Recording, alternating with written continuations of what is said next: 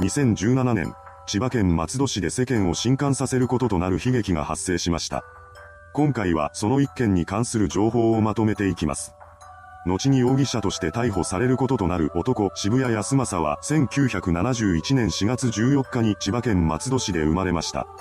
渋谷の父親は複数の不動産を所有していたらしく、かなりの額の不動産収入を得ていたそうです。また、その収入とは別に郵便局員としても働いていたため、一家は裕福な生活を送っていました。そんな家で不自由なく育つものかと思われていた渋谷ですが、彼がまだ幼い頃に両親が離婚してしまいます。そして渋谷を引き取ったのは母親の方だったそうです。また、彼と一緒に父親違いの姉も引き取られています。こうして母子家庭になった一家は3人で暮らしていくことになったわけですが、渋谷の母親はかなり気難しい人物でした。どうやら、彼女は自分の思い通りにならないことがあると、たとえそれが筋違いなことだったとしても怒り出してしまう性分だったそうです。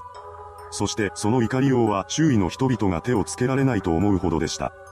そんな母親に育てられた渋谷ですが、幼少期はおとなしい性格の少年だったそうです。しかし成長とともに切れやすくなっていってしまいます。そうした姿は中学校に上がった頃から見られるようになっていきました。実際、彼は校内での暴力沙汰を起こしているのです。ことの発端は渋谷の行動に起こった教師が彼にビンタをしたことでした。これに激怒した渋谷は教師の方へと向かっていき、一言、お返しですと呟いたかと思うと、そのままの勢いで相手に殴りかかったのです。彼は教師が血まみれになるまで殴る手を止めませんでした。さらにその後、この一件を知った渋谷の母親が学校に乗り込んできたそうです。そして、息子の顎が外れた上に耳が聞こえなくなったなどと言い放ち、慰謝料という名目でビンタをした教師に15万円を支払わせていました。そのようにしてトラブルを起こしながらも中学を卒業した渋谷は県立高校に進学しています。高校生になってからの彼はそれまで以上に素行の悪さが目立つようになっていたそうです。そんな風に荒れた学生生活を送った渋谷ですが、1990年には無事に高校を卒業しています。そして卒業後は北海道に移住し、養豚場に就職したようです。そこで彼は生活を営んでいました。そんな中で渋谷は一人の女性と恋仲になり、彼女との結婚を果たしています。その後二人の間には子供も生まれ、一家三人での生活が始まりました。ですが、数年経ったところで、夫婦関係が悪くなっていき、ついには離婚することが決まってしまったようです。その際に子供の親権は渋谷が持つこととなりました。離婚後の彼は子供を連れて本州に戻ってきています。それからの渋谷は居酒屋やコンビニ店員など、複数の職を転々としながら生活を成り立たせていました。そんな中、2001年に母親が死去してしまいます。これによって彼は出身地である千葉県松戸市にあるマンションを相続したようです。その上で渋谷は子供と一緒にこのマンションへと引っ越してきています。そのようにして親子二人での暮らしを続けていた彼ですが、数年後には一回り以上も年下の女性と親密な関係になっていき、この女性との再婚が決まったようです。渋谷は彼女との間にも子供を作っています。その子も無事に生まれ、一時的には4人家族になった渋谷家ですが、ほどなくして2人目の妻とも離婚する運びになってしまいました。この時にも渋谷が子供を引き取っています。その後も彼は再婚と離婚を繰り返していました。そのようにして独身になってからも渋谷は恋人を作っており、2人の子供と彼女との4人でマンションに住んでいたそうです。近隣住民によると、渋谷はとても子供らを可愛がっていたらしく、評判はかなり良かったと言います。しかし、彼には裏の顔がありました。実はこの渋谷という男、幼女に興味を持っている危険人物だったのです。彼は以前から職場の同僚などといった周囲の人々にこのようなことを言いふらしていました。若い子が好き。若ければ若いほどいい。高校生には興味がない。中学生とか小学生くらい。また、一部の同僚は渋谷が小中学生が出演しているイメージ DVD を収集していたと話しています。この話を裏付けるかのように、元上司も次のような内容を語っていました。DVD は持ってきていました。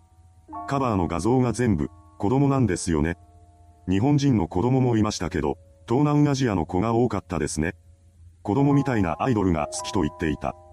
こうした話からも、渋谷が女児に興味を抱いていたことは明らかです。そしてそんな彼が住む街で事件が起こってしまいました。事件が発生したのは2017年3月24日のことです。この日の朝、千葉県松戸市内にある小学校に通っていた当時小学3年生のベトナム人少女レーティーナット・リンちゃんが登校するために自宅を出たきり、行方がわからなくなってしまいました。リンちゃんが何時になっても帰宅してこないことを心配した彼女の両親が警察に届け出を出したことで事件が発覚したようです。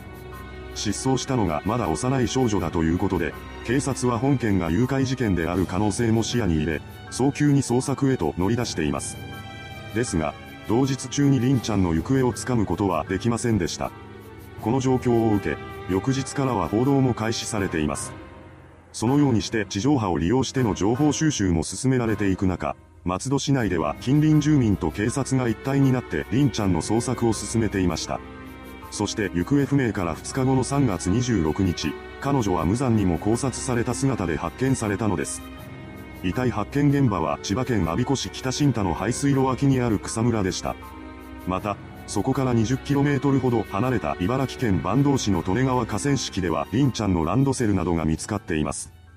遺体が発見されたことで警察は本件を行方不明事件から殺人及び死体遺棄事件に切り替えて捜査を開始しています。捜査員は現場近くの防犯カメラの映像を確認したり聞き込み調査を行ったりするなどしていきました。するとその中で怪しい人物が浮上してきます。この人物というのが松戸市に住む渋谷康政でした。実は彼の子供が凛ちゃんの通っていた小学校に通う生徒であり、渋谷自身は保護者会長を務めていたのです。聞き込み調査において、そんな彼が怪しいとの声がいくつか上がっていました。それによると、事件が起こる前の渋谷は複数の児童に対して、車で送っていこうかなどと声をかけていたそうなのです。また、事件当日の渋谷はほぼ毎日している通学路での見守り活動にやってこなかったこともわかっています。さらに、リンちゃんが行方不明になったと分かった後の捜索活動に彼は加わっていませんでした。それに加えて、渋谷の住む自宅マンションはリンちゃんが家族で暮らしていた家から300メートルほどしか離れていないことも判明したのです。そうした情報を受けて、警察が渋谷に疑いの目をかけ始めます。そして彼の情報をさらに集めていきました。すると普段は徒歩で自分の子供を学校に送り届けているはずの渋谷が凛ちゃんが行方不明になる当日だけは軽自動車で送っていたとの目撃情報が入ってきます。その後、軽自動車が凛ちゃんの自宅付近から渋谷が使用している駐車場に向かって走っていく様子が防犯カメラに映し出されていることも明らかになりました。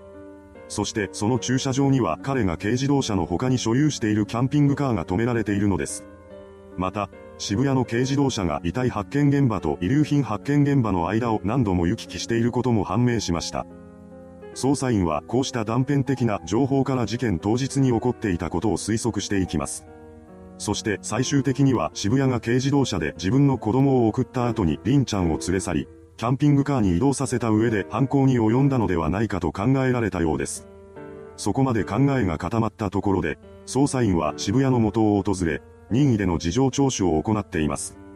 その中で渋谷は、遺棄現場の方向には行っていないと説明しました。しかし、防犯カメラには遺棄現場に向かう彼の姿がしっかりと映し出されていたのです。これによって渋谷が嘘をついていることが明らかになりました。ですが、この時点ではまだ決定的な証拠はありません。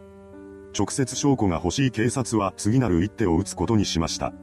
その一手とは DNA 鑑定です。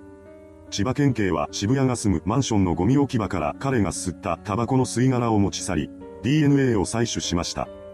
そしてそれを遺留品やリンちゃんの遺体に付着していた DNA と照合していきます。すると見事にこれが渋谷の DNA と一致したのです。これと並行して警察は渋谷が犯行に使用したと思われる軽自動車とキャンピングカーを押収していました。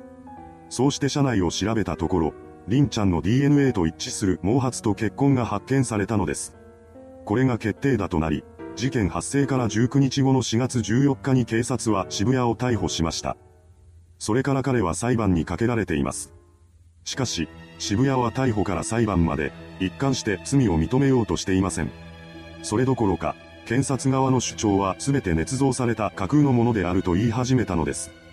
後半中、渋谷は一瞬たりとも事件への関与を認めずに冤罪を主張し続けました。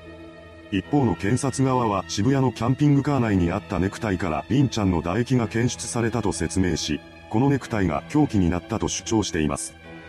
弁護側検察側の双方が真っ向から対立する形で公判は重ねられていきました。そして事件から1年後の2018年7月6日に判決公判が開かれています。そこで千葉地裁が下した判決は無期懲役でした。この判決には双方が納得せず、どちらも東京高裁に控訴しています。控訴審では弁護側が無罪を主張し、検察側が死刑を求刑する形で裁判が進められていきました。そして2021年3月23日に東京高裁は一審の無期懲役の判決を支持し、どちらの控訴も棄却しています。なおも判決に納得できない渋谷は即日最高裁へ上告したようです。一方の検察側は、判例違反などの上告理由を見出せないとして上告を断念しました。こうして裁判は現在も継続されているため、最終的な判決は下されていませんが、そんな中でも渋谷の余罪を疑う声が上がっているようです。本事件が発生する15年前の2002年5月19日、大川京香ちゃんという当時小学3年生の女児が失踪しました。そして数日後に凛ちゃんの遺体発見現場から2キロしか離れていない場所で殺害されている京香ちゃんが発見されたのです。この事件に関しては現在に至るまで未解決のままであり、犯人につながる直接的な情報はほとんど見つかっていません。それでも渋谷の関与が疑われている理由は現場や状況が近しいことに加えて京香ちゃんも凛ちゃんと同じくアジア系のハーフだったからでしょう。また、2002年という発生時期が渋谷が松戸市内のマンションを相続した翌年だということも影響しているようです。いかがでしたでしょうか？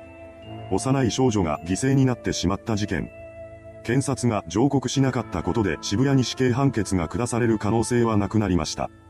そのため最も重い刑で無期懲役となったわけですが、このことに対して、世間からは無期懲役では甘すぎるという声も多く上がっています。今後の裁判の行方にも注目です。それではご視聴ありがとうございました。